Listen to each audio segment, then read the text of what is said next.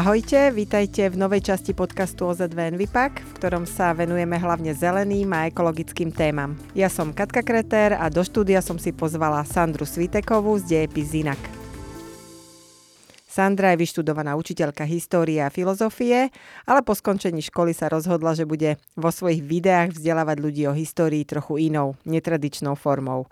My dnes tieto dve naše témy prepojíme a porozprávame sa o tom, s akým odpadom mali problém ľudia v minulosti a aj čo s tým odpadom robili. Dobrý deň, Sandra. Dobrý deň, ďakujem krásne za pozvanie a dúfam, že sa posluchači dozvedia toho, čo najviac. No ja sa na túto tému veľmi teším, pretože s odpadom vlastne robím ja už 15 rokov a jasné, že všetci vieme, že odpady sú tu, odkedy je tu človek. Hádam ešte aj skôr.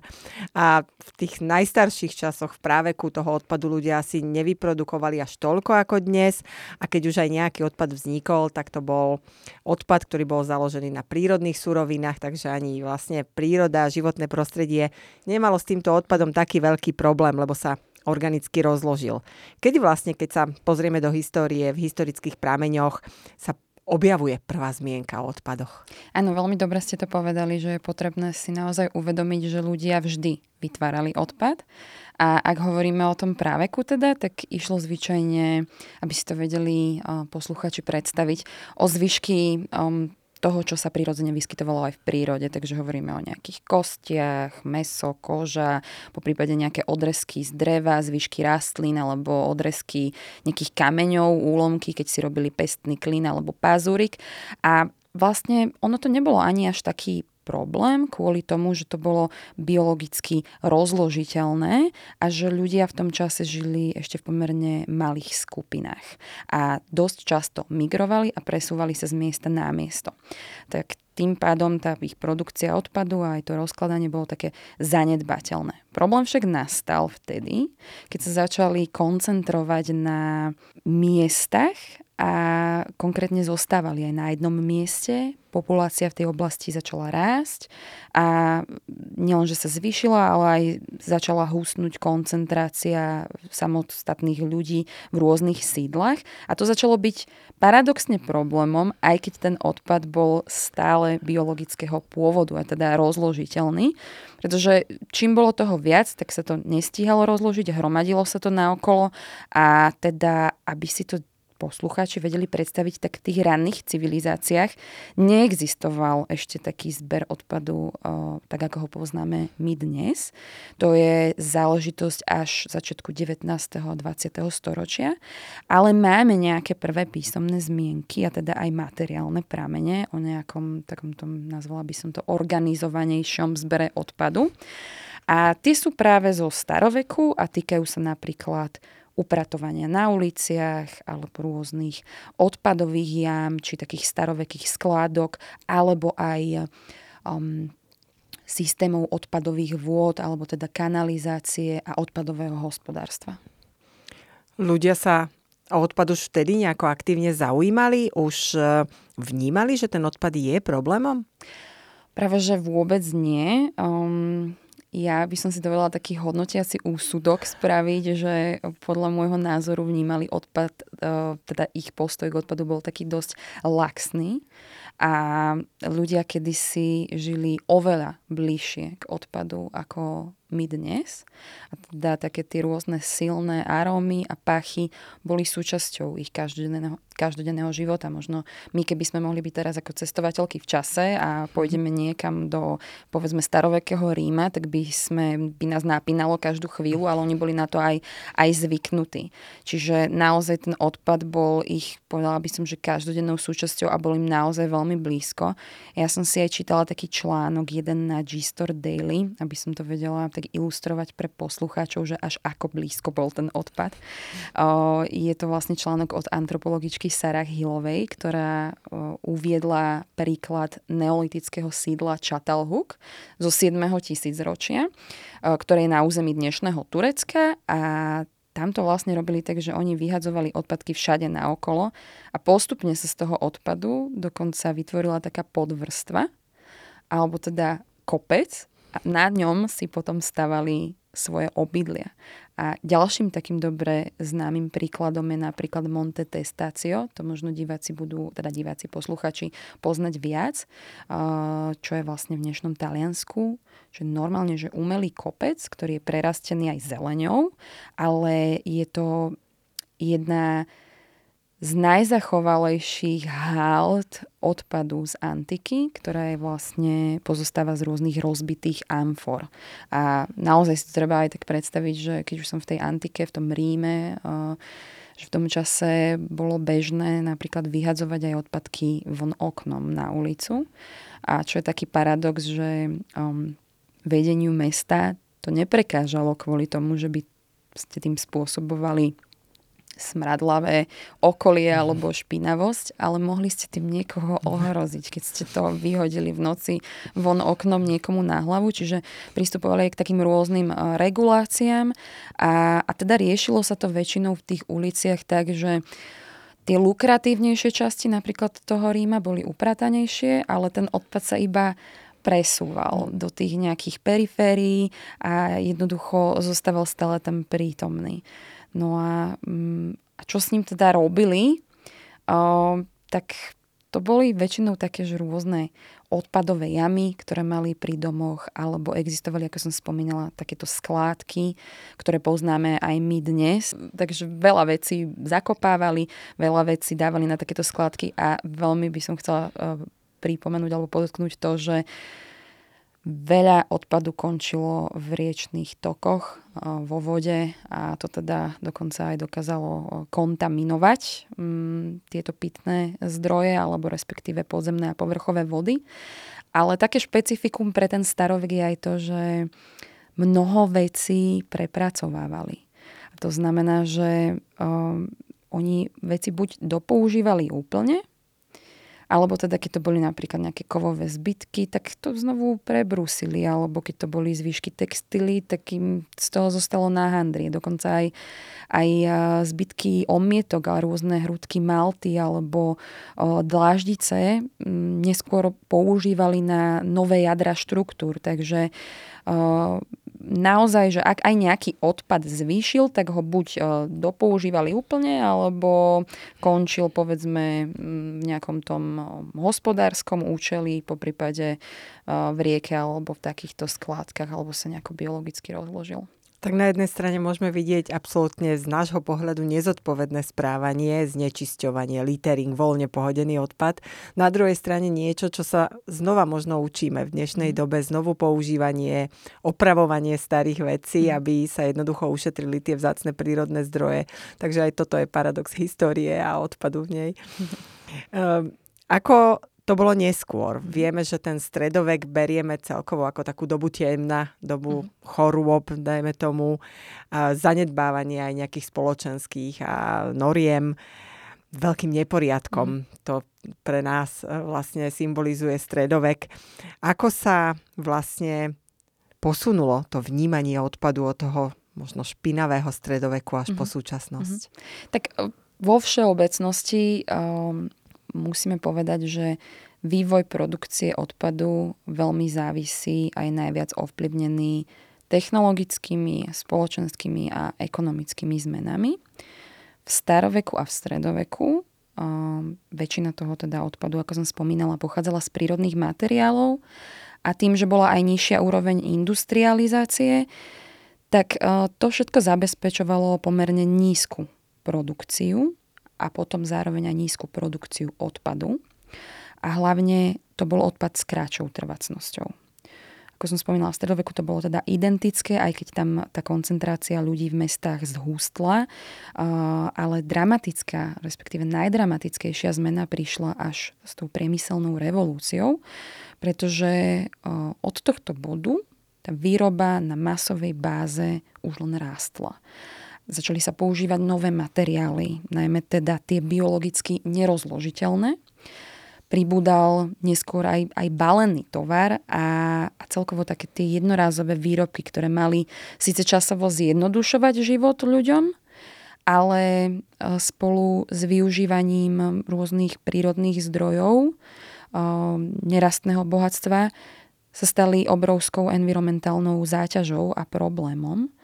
A taká zaujímavosť možno pre poslucháčov je, že fakticky poprvýkrát, čo sa odpad v Európe, na našom území, definoval ako problém, to bolo až, ktorý si vyžaduje nejaké kolektívne riešenie, to bolo až vlastne záver 19.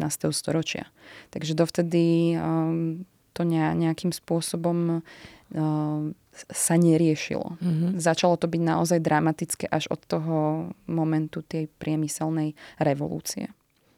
Bol to teda stredovek, ktorý bol takým tým najšpinavším obdobím, alebo už, už naozaj to hraničí uh. takmer s modernou dobou, že je to už naše maslo? Rada na to upozorňujem aj v iných um, oblastiach života, že nesmieme na ten stredovek podľa môjho názoru uh, nazerať takou skrz takú tú prízmu 21.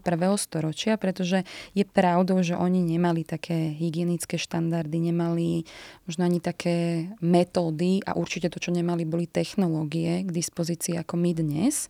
To sa týka aj napríklad o starostlivosti osobnej hygieny, ale to neznamená, že o, nerobili čo najviac vedeli preto, aby si udržiali povedzme aj nejakú tú osobnú hygienu alebo tú čistosť, čistosť okolo seba.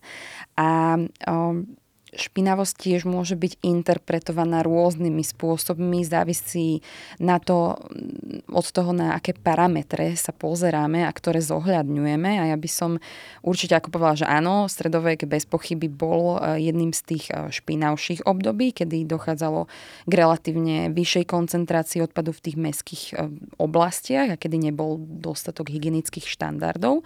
Ale zároveň by som veľmi rada povedala, že Keby som si mala vybrať, tak radšej by som žila povedzme v nejakom menšom meste v neskorom stredoveku v blízkosti rieky, než by som mala žiť v polovici 19. storočia v nejakom veľkom meste, napríklad v Londýne, kde boli totálne neregulované továrne, kde bolo fakticky povolené vypúšťať odpad do riek, kominy z tovární chrlili do obytných oblastí škodlivé emisie, plus ľudia uh, kúrili uhlím, to mhm. rôzne sadze vylúčovalo do, uh, do vzduchu a navyše žili v tesnej blízkosti v tých rôznych komunitách uh, s nedostatočnou kanalizáciou. Jednoducho ulice boli úplne špinavé, tam si naozaj môžete predstaviť čokoľvek od konského hnoja až po ľudské fekálie a a ešte by som povedala takú drobnosť, že neexistovali práčky a čistá voda bola naozaj cenná komodita. Bolo mm. náročné ju zohnať. Čiže ja by som v tomto, kebyže si mám vybrať, tak radšej ten neskorý stredovek, ako povedzme tá modernejšia doba. To polovica 19. storočia mhm. napríklad. Mm. Tá priemyselná revolúcia priniesla Znečistenie je samozrejme najmä aj vo vzduší, pretože uh-huh. práve ako ste povedali, uh, dýchať by som vtedy nechcela uh-huh. na mhm. ulici. Um, čo vlastne spôsobilo, spôsobila tá priemyselná revolúcia? Bolo to masívne zvyšovanie mhm. výroby, používanie iných materiálov? Čo môžeme uh-huh. dať za vinu doslova priemyselnej revolúcii, pokiaľ ide o odpad? Priemyselná revolúcia v prvom rade umožnila úplnú zmenu výrobných metód. To znamená, že umožnila aj masovú produkciu tovarov a hlavne väčšiu dostupnosť pre široké masy. Dovtedy naozaj mm, bolo zvykom, že napríklad hrebeň sa odozdával uh, po generácie a teraz zrazu, keď e, to boli produkty a tovary, ktoré sa vyrábali vo veľkom, nebolo problém ich vyrobiť, tak uh, nechcem povedať, že ľudia si to tak nevážili, ale proste chceli tým disponovať. Um, bolo to dostupnejšie a, a tým pádom mali aj tendenciu produkovať viac odpadu. Uh, potom pokiaľ ide o ten odpad, čo ešte mala aký vplyv priemyselná revolúcia na to, je, že vznikalo veľa nevyužiteľných materiálov, veľa odrezkov a zvyškov, ktoré často neboli biologického pôvodu. Začali sa používať aj nové materiály, napríklad liatina alebo železobetón, používalo sa aj sklo, oceľ a neskôr aj ten plast. A ďalším takým elementom tej špinavosti a toho odpadu bolo, bola tá spotreba uhlia a nie len čo sa týka toho znečisťovaniu ovzdušia, ale aj ten celý proces a dôsledok ťažby a spracovanie a spalovanie uhlia. Tým pádom aj všetky rieky a vodné toky boli infiltrované aj odpadom z rôznych tovární a, a ďalej sa aj na tých uliciach ako hromadila špina. A netreba samozrejme pri priemyselnej revolúcii zabúdať ani na pokrok v chemickom priemysle, kedy vlastne prvýkrát vynašli kyselinu sírovú a všelijaké rôzne iné chemikálie. No a samozrejme, keď mali toho odpadu tak veľa, tak museli vymysleť efektívnejší spôsob, ako sa ho zbavovať a ako s ním nakladať. A jediným logickým riešením kedy bolo naozaj možné totálne zmenšiť jeho objem, bolo ho začať radikálne spalovať. Toto je logika, my sme učenliví, my vieme, že znížime ten objem tým, že to spálime, zmizne prakticky z našich očí, takže toto bola presne moja otázka, že či to smerovalo k nejakým takýmto skratkovým riešeniam. Áno, áno, presne tak, k tomu spalovaniu. Ale napríklad, čo sa týka toho spracovania odpadu, tak spalovanie uh, tiež prišlo iba vďaka tomu, že technologicky sa doba uh, vyvíjala a posunula, pretože dovtedy napríklad pri spracovaní odpadu sa používalo či už napríklad to nejaké kompostovanie v predchádzajúcich historických érach, alebo teda, ako som hovorila, nejaké rôzne odpadové jamy, septiky, po prípade aj recyklácia, ale, alebo teda takéto no, skládkovanie by som to nazvala, čiže vyvíjalo sa to aj v tomto zmysle. Ľudia sa poučili aj, aj z toho množstva odpadkov, ktoré mali vlastne na uliciach alebo vo vode. Vy ste povedali krásny príklad, že voda bola vzácnosťou, keď sme mm. chceli zohnať v tej dobe čistú. Um, určite súvisí znečistená voda aj s nástupom chorobnosti. Mm-hmm. A asi všetci počuli už o cholere alebo mm. iných chorobách, ktoré sa práve šíria kontaminovanou vodou. Uh, tieto odpady, ktoré sa hádzali na zem alebo do riek, určite súvisia aj s nejakým začiatkom kanalizácií. Mm. Ono je to niečo, čo sme možno poznali kedysi dávno, že to nejako fungovalo za čias antiky potom sa na to ako keby zabudlo, mm. na tie vymoženosti. A vrátilo sa to asi ako na, práve ako následok toho, že tá voda, ktorá bola v uliciach, bola nebezpečná. Mm. Kde sú vlastne začiatky takýchto prvých možno kanalizácií mm. a spracovávania odpadových vôd? Tak úplne, čo máme zrejme z historických prameňov, je, že staroveky Rímania mali ako prvý kloaku Maximu ktorá ale tiež sa do nej vhadzovalo všeličo a ono to nakoniec aj tak vždy skončilo v tej rieke, v tom mm. Tiberi. A áno, mesta v historických obdobiach využívali rieky ako prírodzený spôsob odstraňovania odpadu. A končilo tam častokrát veľké množstvo nečistôt, fekálií a, a to sa potom vlastne dostávalo do vodných tokov a najznámejšie také tie príklady, čo boli najhnusne, najviac hnusne znečistené rieky, bol bohužiaľ áno ten Tiber, ale aj Temža. A o Temži som napríklad aj priniesla takú dobovú karikatúru, ktorá vznikla v 19. storočí. Lebo vtedy to už bolo naozaj, v polovici 19. storočia to bol už naozaj veľký problém. A na tejto karikatúre, to sa mi tak veľmi páčilo, je vyobrazený otec Temži, ako tej rieky, ktorý je ako taký vodník a on prišiel takej veľmi peknej, čistej dáme, ktorá reprezentuje vlastne to ctené mesto Londýn, predstaviť svoje deti. A na tých deťoch je zaujímavé, že to sú vlastne personifikované choroby, či už cholera, tyfus alebo záškrt.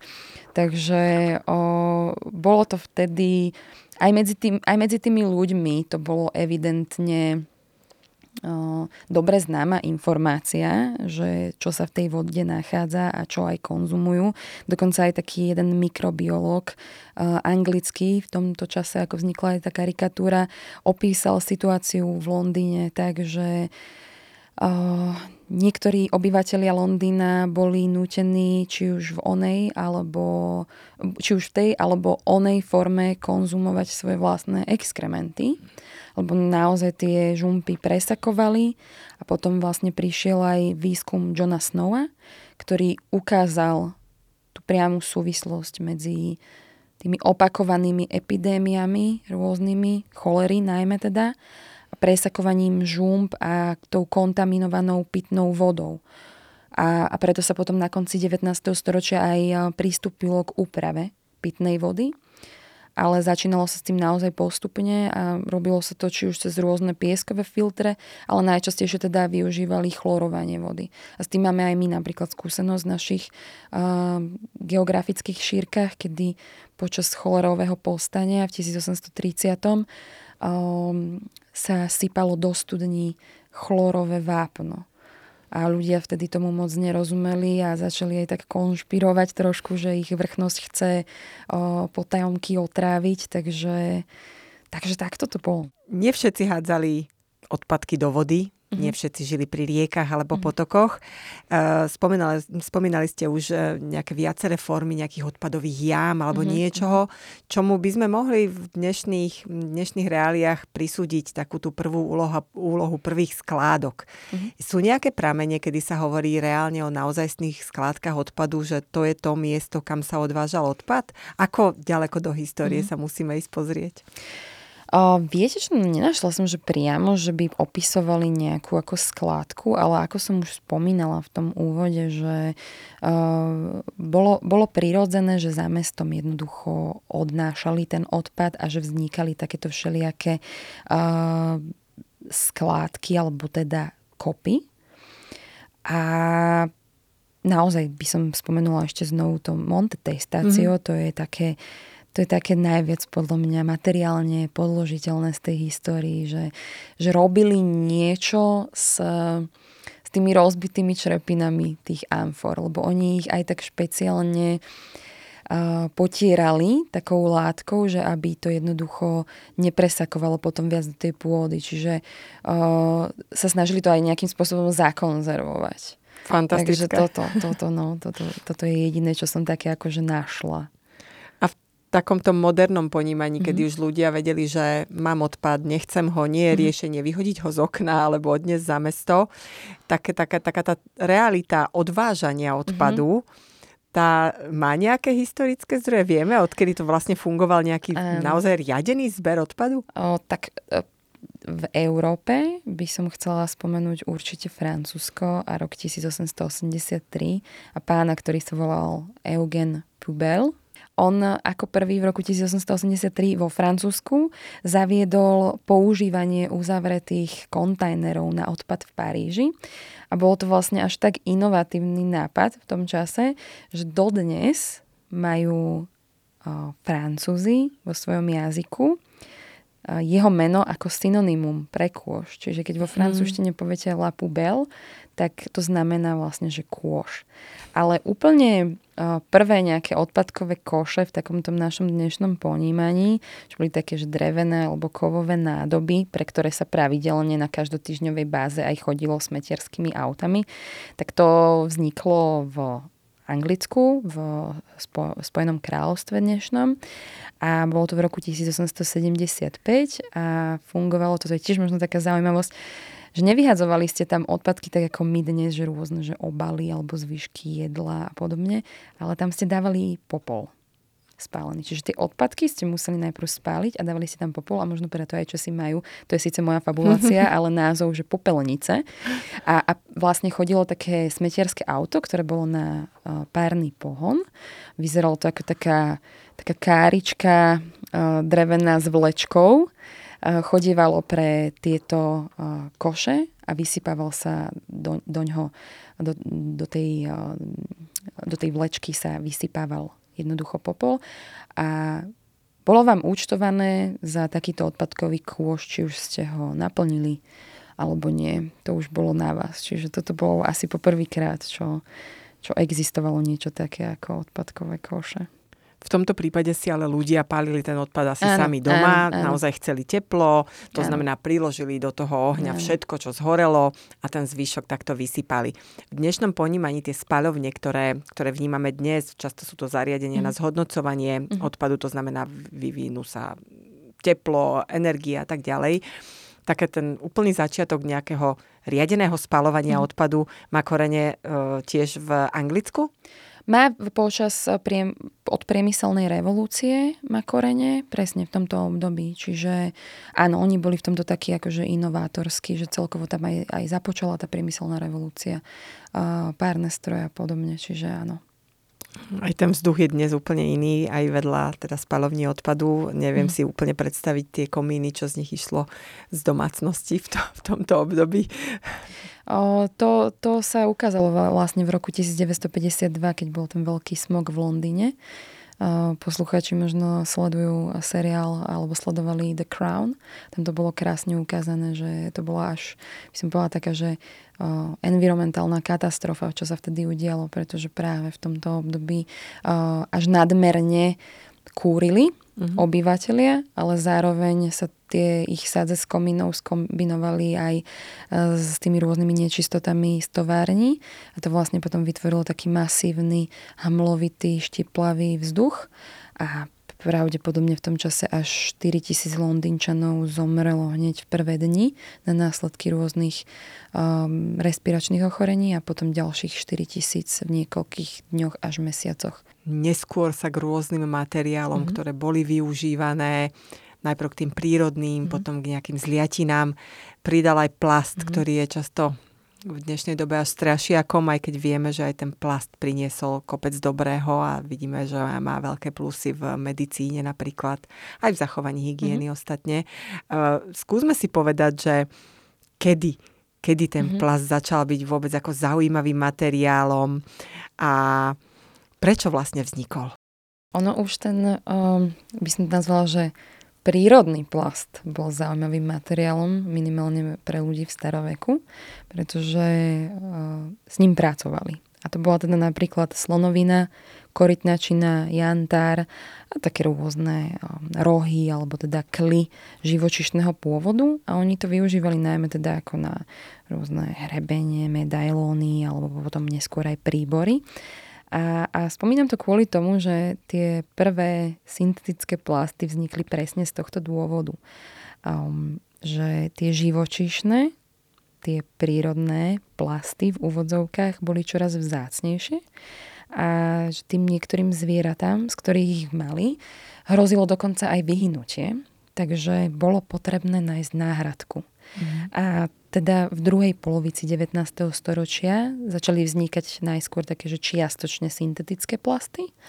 A to bolo napríklad mm, celuloid z bavlnených vlákien, ktorý sa rozpúšťal v kyseline syrovej alebo aj dusičnej.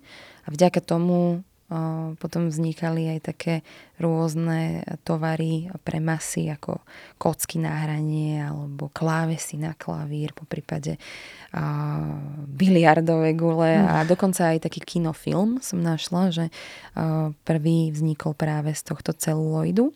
A potom začiatkom 20. storočia pribudli úplne syntetické plasty, ako napríklad bakelit.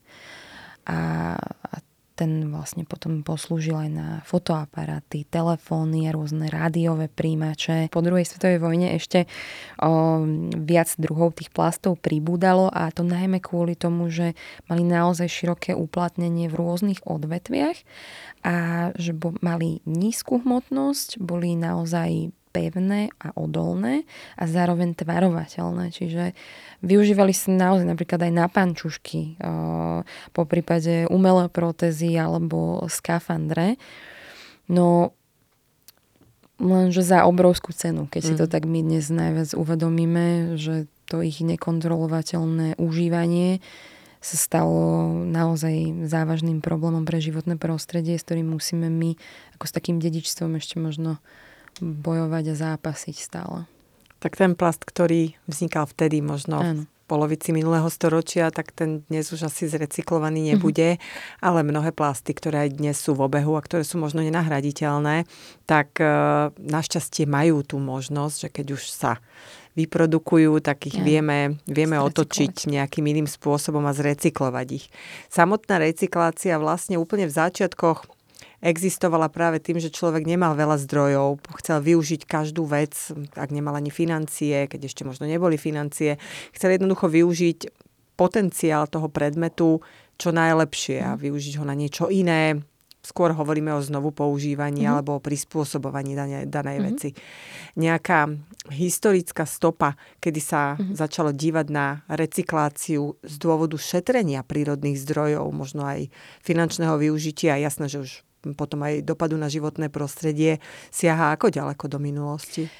Prvú recykláciu cielenú máme zaznamenanú z Japonska v Ázii, kedy recyklovali papier. A dodnes je, napríklad to sa mi podarilo nájsť, že dodnes je v japonskej kultúre recyklovaný papier považovaný za oveľa väčšiu vzácnosť ako papier nový mm-hmm. vyrobený. Čiže potom sa mi podarilo ešte nájsť, pokiaľ ide o, o nejakú tú cieľenú recykláciu na Smithsonian Magazine, že v Pompejach um, nedávno pri analýze odpadov objavili, že tu mali niečo ako recyklačný program že cieľene triedili tie odpadové materiály na opätovné použitie pri budúcich projektoch a dokonca sa im podarilo odhaliť aj takú miestnosť, v ktorej boli roztriedené olivové kôstky mm-hmm. v samostatných nádobách, kosti zvierat samostatných a potom taký ako rôznorodý odpad. Takže um, Takže aj, aj triedili a, a teda najmä, ako ste spomínali, recyklovali sa textílie, po prípade sklo.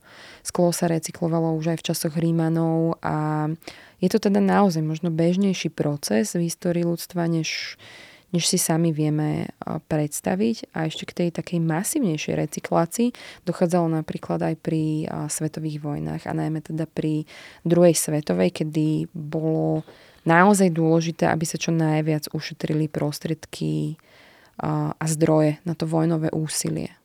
Keď bola vojnová ekonomika, jednoducho spracovávali. Ale či dosť... mysleli, to je ťažko nájsť, dohľadať, že či pritom ľudia mysleli pri týchto formách recyklácie na nejaké, že um, vznešenejšie uh, myšlienky, že idem šetriť Myslím si, že skôr financie, zdroje rýchlosť použitia, tým, že najmä pri kovoch je to v podstate jednoduché, s rozstavením vieme vyrobiť niečo, niečo nové. Pozrime sa aj na nejaké ďalšie zelené témy. Mm, ja som už spomínala to, že v mm, energetickom zhodnocovaní vidíme potenciál na výrobu tepla, mm-hmm. elektriny. E, v minulosti ľudia si kúrili ohňom mm-hmm. a využívali aj nejaké iné formy mm-hmm. energie na to, aby, aby vedeli možno vyrábať, možno variť, ja neviem, mm-hmm. energiu vody alebo vetra? Áno, tak e, vodu využívali primárne na to je jasné, pohon na prepravu na lodiach a pletiach, ale používala sa napríklad aj pri takých komplikovanejších mechanizmoch, akými sú napríklad píly, hámre alebo aj mlyny. A konkrétne na to mletie sa, mletie obilia sa používala tzv. prílivová energia v prílivových mlynoch. A to fungovalo na takom veľmi zaujímavom princípe, že mlyn mal vždy pri sebe ako keby také že zásobovacie jazierko, ktoré sa počas prílivu, hovorím o tých prímorských oblastiach, ktoré sa vždy naplnilo a vlastne počas odlivu, ako sa začala stiahovať tá voda, tak ona začal, ono sa začalo to jazierko vyprázdňovať a vlastne tá voda otáčala tým kolesom a to poháňalo potom ten mlyn. Ale ďalšia taká zaujímavosť je, že pokiaľ ide o ten vzduch, a teda najmä horúci vzduch, ktorý vznikal ako vedlejší produkt pálenia, tak tým dokázali napríklad už starovekí Rímania a Číňania zásobovať systém podlahového kúrenia. A samozrejme vietor sa používal vo veľkom na zabezpečenie mechanickej energie, či už pri čerpaní vody alebo napríklad na mlete obilia. Takže takýmto štýlom. Tak sa vraciame k týmto starým Aha. dobrým trikom z minulosti aj, aj dnes a využívame, využívame ich ako obnoviteľnú energiu. Nová technológia je väčšinou príjmaná negatívne, so mhm. strachom, mm. často mm. s rôznymi fámami a konšpiráciami.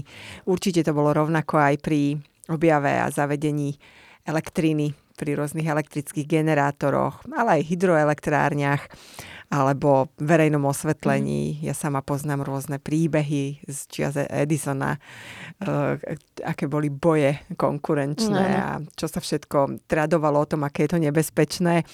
Uh, ľudia sa vo všeobecnosti skôr boja nových vecí, alebo ich vítajú. A v minulosti to bolo vlastne ako? Vysvetlím hneď. Ono, áno, keď sa elektrina začala prvýkrát používať, tak ľudia sa jej báli. A, a vysvetlím kvôli čomu. A teda budem sa to snažiť ilustrovať aj na takých rôznych kresbách, ktoré som priniesla. Uh, ad jedna, mnohí elektrínu, keď sa začala zavádzať, vnímali ako taký ako módny výstrelok, nechápali moc tomu princípu, ako funguje, neboli v tom jednoducho vzdelaní a, a najmä elektrina sa spočiatku využívala aj v takých, nazvala by som to, že mysterióznych experimentálnych predstaveniach, ktoré mali baviť ľudí. A to, to tomu teda dodávalo ešte viac možno také, také väčšie rúško tajomstva. Napríklad e, doniesla som si kresbu prvého takého najslavnejšieho experimentu, ktorý bavil publikum. E, mal názov Lietajúci chlapec a vlastne ľudia sa na tomto predstavení v podstate zabávali kvôli tomu, že sledovali fenomén elektrickej vodivosti a ani o tom nevedeli. No a druhý dôvod, prečo to bolo také, že tajomné a všetko, čo je tajomné a čomu nerozumieme, toho sa bojíme. Druhý dôvod bol vlastne ten, že pri zavádzaní elektriny do prevádzky dochádzalo aj k nejakým nešťastiam a veľmi často bola zlá izolácia spínačov. To znamená, že niekedy bolo aj vidieť to hádzanie iskier a to teda pôsobilo naozaj strašidelne a nebezpečne. A ja som si teda dokonca dovolila doniesť takú dobovú antielektrifikačnú karikatúru. Je to jedna z dvoch, ktoré tu dnes mám je vlastne z magazínu Judge a je z roku 1889, čiže z konca 19. storočia. A v tom istom roku, ako vznikla táto karikatúra, na ktorej je vyobrazený pán, ktorý je na elektrickom stožiari a pravdepodobne mŕtvý a elektrina je tu vyobrazená ako smrťka a všetci utekajú a boja sa a nevedia, čo majú robiť a odpadávajú a šíri sa to ako keby vzduchom, tak uh, tomto istom roku, ako vyšla táto karikatúra, sa aj naozaj stalo nešťastie a stalo sa vlastne pracovníkovi Western Union, ktorý pri kontakte s telegrafickým vedením vysokého napätia vlastne uh, zomrel. A vtedy verejnosť široká mala prvýkrát ako keby možnosť vidieť, čo dokáže prúd spraviť s ľudským telom. Takže potom je už logické, že sa báli vôbec aj zazvoniť na zvonček a, a, a nie ešte si to zavádzať uh, do domácnosti. No a druhú karikatúru dobovú, ktorú mám, je vlastne uh, od karikaturistu Šam a volá sa Oslepenie na námestí Slobody. A toto je uh, parížská uh, reália, by som to nazvala, alebo re, respektíve dobová realita. V Paríži sa báli z úplne iného dôvodu, teda vo Francúzsku.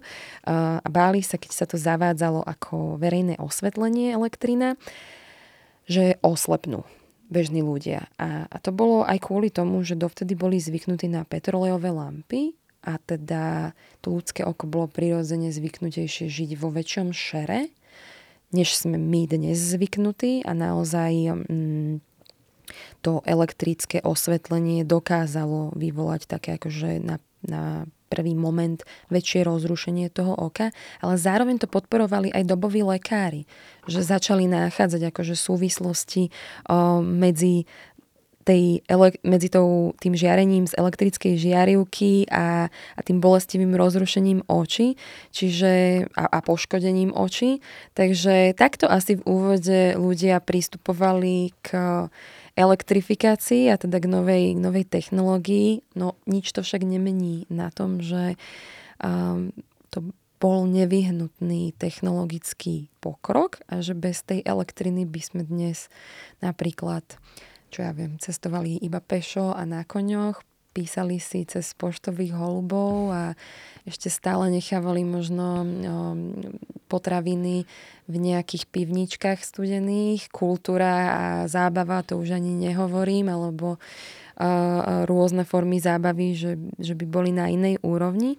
A ešte mi tak nápada, že, že na Slovensku, teda ako to bolo, ako sa elektrifikovalo tu, um, tak u nás začalo na našom území teda, lebo ešte neexistovalo Slovensko, ale na našom území sa začalo už počas uh, Rakúsko-Uhorska s elektrifikáciou, ale do vzniku prvej Československej republiky, čiže približne do toho roku 1918, bolo elektrifikovan, boli elektrifikované iba 2% sídel. A to aj tak neboli domácnosti, ale e, väčšinou nejaké podniky. No a naplno sa to rozbehlo práve až počas Prvej Československej republiky a, a tom, za to je aj vďačíme, kedy sa vlastne uh, dostalo k tej regionálnej fáze, kedy sa prijal aj elektrifikačný zákon a začali vznikať rôzne elektrifikačné podniky a u nás bol ale veľký problém s tým, že bol uh, terén, pri, pri ktorom bolo problémom stavať nejaké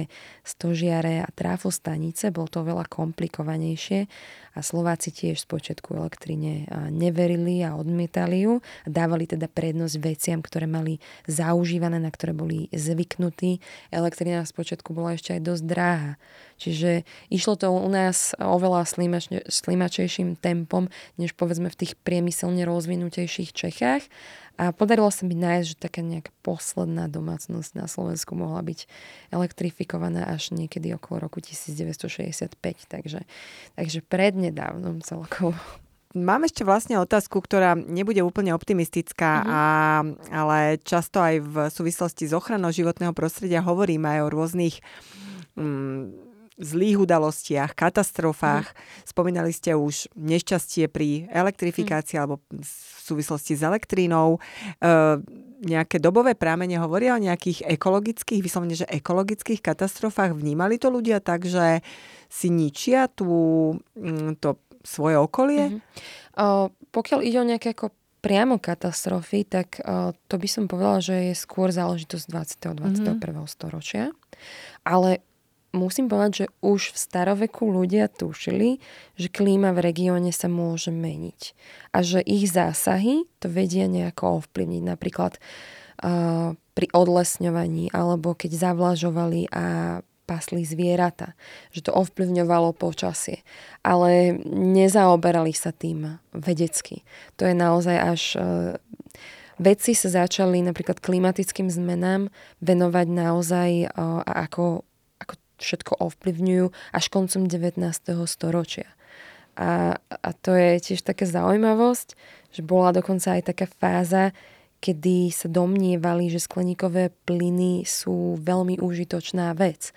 A ono akože na jednu stranu čiastočne áno, lebo my zabudáme tak trochu možno na to, že ja, o ktorému my dnes hovoríme, skleníkový efekt je zapričinený plynmi, ktoré sa na Zemi prirodzene vyskytujú od jej vzniku a že keby nebol skleníkový efekt, tak teda, uh, teda respektíve ten skleníkový efekt bol dokonca nevyhnutným predpokladom života na Zemi a keby nebol bez neho, by bola priemerná teplota povrchu Zeme tak možno minus 20, minus 18 stupňov. Hej?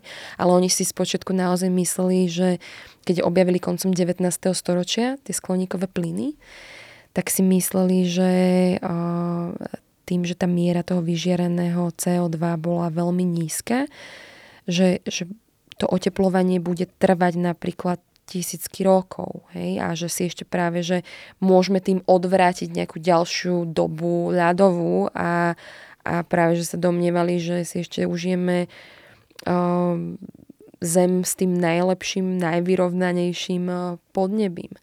Uh, takže takto to bolo. No. Potom ale prišla teda tá priemyselná revolúcia a, a keď sa pozrieme aj na tie historické grafy toho, ako stúpal podiel CO2, tak uh, počas naozaj celej histórie ľudstva by sme videli len takú uh, také, také mierne stagnácie a sem tam nejaké tie krivky, jemné výkyvy, no ale od tej priemyselnej revolúcie a hlavne tie naše posledné storočia to ide prúdko hore. Čiže, ale pokiaľ ide o nejaké tie katastrofy, tak to, ako som spomínala, tak to je záležitosť 20. 21.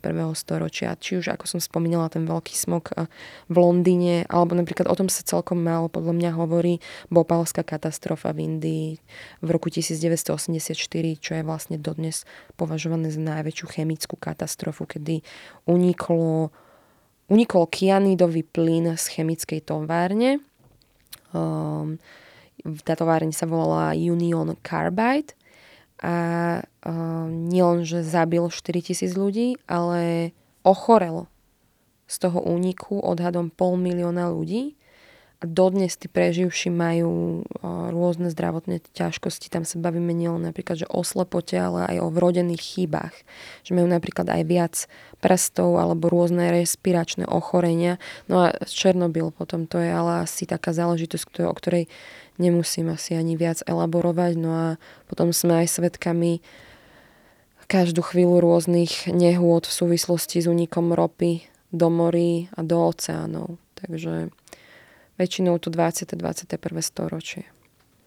No, ja veľmi pekne ďakujem za rekapituláciu nielen tých zaujímavostí, ale aj tých nepríjemných vecí, ktoré sa v histórii vyskytli. A história je skvelý prostriedok na to, aby sme sa z nej poučili, aby sme ju skúmali, aby sme sa vyhli rovnakým chybám v budúcnosti. Takže ešte raz veľmi pekne ďakujem za rozhovor. Ďakujem krásne a ďakujem aj vám, že ste nás počúvali a ak sa vám náš podcast páči, budeme radi, keď si nás vypočujete aj na budúce. Prípadne nás začnete odoberať na Spotify či inej podcastovej platforme. Nech vám neuniknú žiadne nové epizódy.